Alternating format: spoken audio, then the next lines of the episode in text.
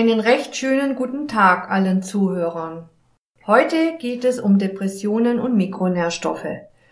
Wer an einer Depression erkrankt ist, spricht meistens nicht so gerne darüber. Und doch ist diese Erkrankung recht häufig. Schätzungsweise 16 bis 20 von 100 Menschen erkranken irgendwann in ihrem Leben mindestens einmal an einer Depression oder an einer chronisch depressiven Verstimmung. So die Zahlen auf der Homepage des Bundesministeriums für Gesundheit. Und Frauen sind häufiger betroffen als Männer, ältere Menschen öfter als junge. Außerdem, gerade in Zeiten des Lockdowns, bei einem Leben auf Distanz, einer Zeit, in der vielen Menschen ihre geordnete Tagesstruktur fehlt, leiden immer mehr unter psychischen Problemen, darunter viele, viele Kinder. Sicherlich müssten jetzt oben genannte Zahlen nach oben korrigiert werden. Unser Thema welche Rolle haben die Mikronährstoffe für die psychische Befindlichkeit und kann man Mikronährstoffe in der Behandlung von Depressionen einsetzen? Diese Frage gebe ich jetzt mal gleich an Dr. Kugler weiter. Auch ich begrüße die Hörer ganz herzlich. Um es kurz zu machen, ja, man kann mit einer geeigneten Mikronährstofftherapie in vielen Fällen die psychische Befindlichkeit verbessern und auch bei Depressionen können Mikronährstoffe einiges bewirken.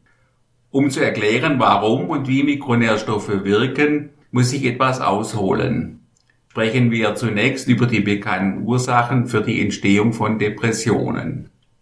Es spielen hierbei verschiedene Faktoren eine Rolle, zum Beispiel eine genetische Prädisposition, wenn zum Beispiel Depressionen in der Familie häufiger vorkommen, eine biografische Belastung, zum Beispiel Traumatisierung während der Kindheit, körperliche Erkrankungen, die Einnahme bestimmter Medikamente und psychosoziale Stressfaktoren sowie neurobiologische Veränderungen. Zu letzteren gehört dann wohl auch eine Störung im Neurotransmitterhaushalt. Zum Beispiel ein Mangel des stimmungsaufhellenden Botenstoffes Serotonin, oder? Ja, richtig. Oder auch ein Mangel an Noradrenalin. Man nennt das dann Monoamin-Mangelhypothese. Das ist das wohl bekannteste biochemisch-neurobiologische Erklärungsmodell für eine Depression. Man geht davon aus, dass im synaptischen Spalt ein Mangel an Serotonin und Noradrenalin vorliegt, der zum Beispiel durch Antidepressiva ausgeglichen werden kann. Ja, ich muss kurz dazwischen. Als synaptischer Spalt wird der Raum zwischen zwei Nervenzellen bezeichnet. Es werden hier Neurotransmitter über die Synapsen von einer zur anderen Zelle übertragen. Das ist richtig, ja.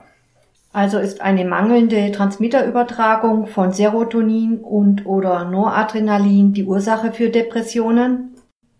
Das ist sicher eine wichtige Ursache, aber nicht die einzige.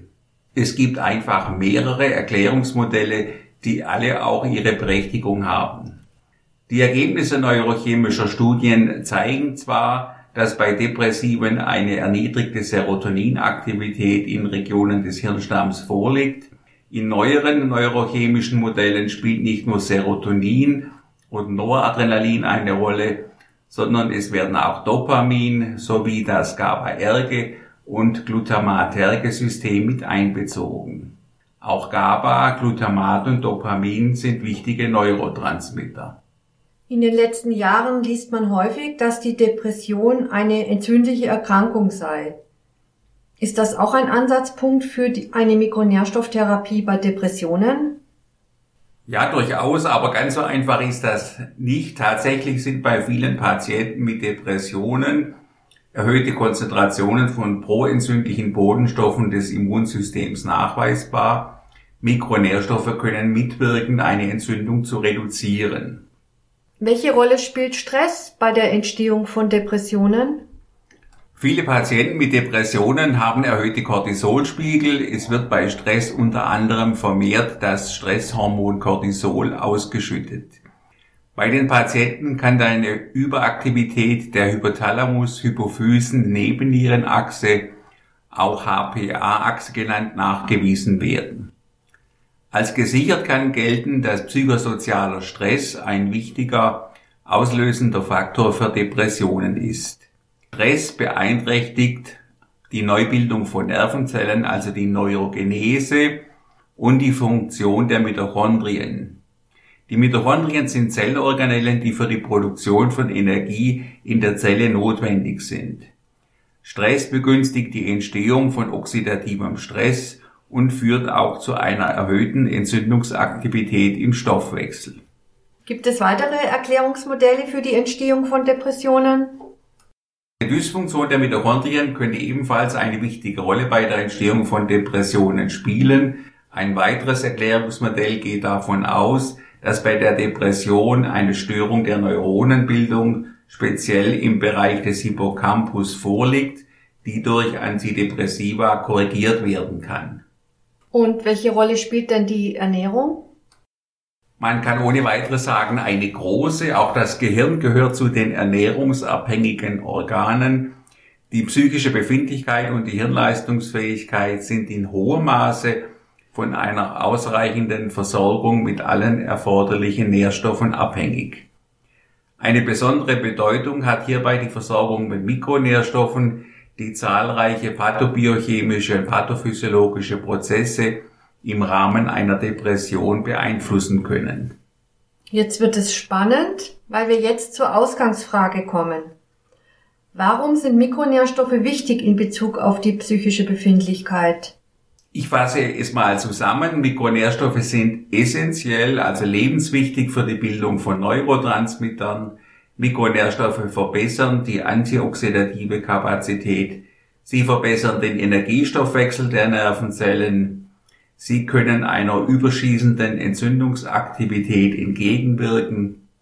Mikronährstoffe fördern die Bildung von Nervenwachstumsfaktoren und sind auch erforderlich für die Bildung von Strukturen des zentralen Nervensystems, wie zum Beispiel der Myelinscheiden, die Myelinscheiden sind die Ummantelungen der Nervenzellen und vieles mehr. Ein wichtiges Therapieprinzip zur Vorbeugung und Behandlung von Depressionen ist deshalb eine Optimierung des Mikronährstoffstatus. Also eine gute Versorgung mit den entsprechenden Vitaminen, Mineralstoffen, Spurenelementen, Aminosäuren etc. stabilisiert in vielen Fällen die Psyche. Ja, so ist es. Und es gibt natürlich, wie am Anfang erwähnt, noch andere Faktoren, die der Entstehung einer Depression vorbeugen. Und was ist eigentlich, wenn jemand schon in Behandlung ist und Psychopharmaka nimmt? Kann der trotzdem eine Mikronährstofftherapie durchführen?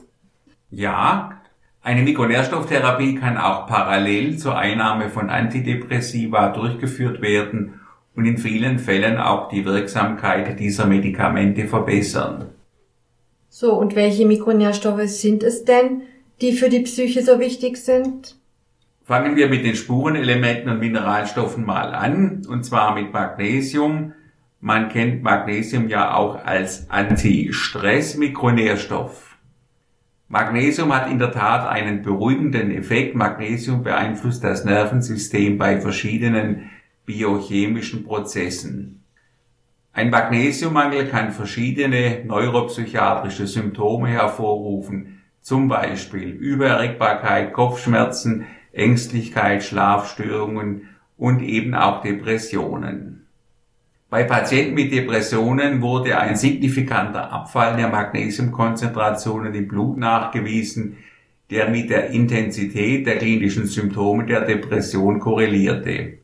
Magnesium beeinflusst die HPA-Achse, deren Funktion bei psychiatrischen Patienten meist verändert ist. Magnesium spielt auch eine wichtige Rolle für die Aktivität der NMDA-Rezeptoren. Was ist denn das? Die NMDA-Rezeptoren verwenden Glutamat als Neurotransmitter und sie sind wichtig für das Lernen, für Lernvorgänge und die Gedächtnisbildung. Was ist mit Zink? Zink hat eine wichtige Bedeutung im Hirnstoffwechsel und ist erforderlich für die Funktionsfähigkeit verschiedener Neurotransmittersysteme, zum Beispiel Glutamat, GABA, Glycin und Dopamin. Sicherlich gibt es auch hierzu eine Studie über den Zusammenhang zwischen dem Zinkspiegel und dem Auftreten von Depressionen. Genau. Eine Meta-Analyse kanadischer Wissenschaftler, die im Dezember 2013 publiziert wurde, hat ergeben, dass Depressionen mit verminderten Zinkkonzentrationen assoziiert waren. Eine Meta-Analyse von neun Studien, die im Mai 2017 veröffentlicht wurde, fand ebenfalls einen inversen Zusammenhang zwischen der Zinkaufnahme und dem Risiko für Depressionen. Es ist also sehr gut gesichert, dass Depressionen mit einem Zinkmangel zusammenhängen können. Viele Menschen, vorwiegend auch Frauen, leiden unter einem Eisenmangel. Die Betroffenen sind dann oft nicht nur müde, sondern auch psychisch nicht gut drauf. Gibt es einen Zusammenhang zwischen der psychischen Befindlichkeit und einem Eisenmangel? Ja, den gibt es. Eisen hat viele Funktionen im Stoffwechsel. Im Gehirn ist Eisen erforderlich für die Bildung von Serotonin und Dopamin. Auch die Nervenzelle selbst ist auf Eisen angewiesen. Eisen ist erforderlich für die Funktionsfähigkeit der Synapsen und die Ausbildung von Dendriten.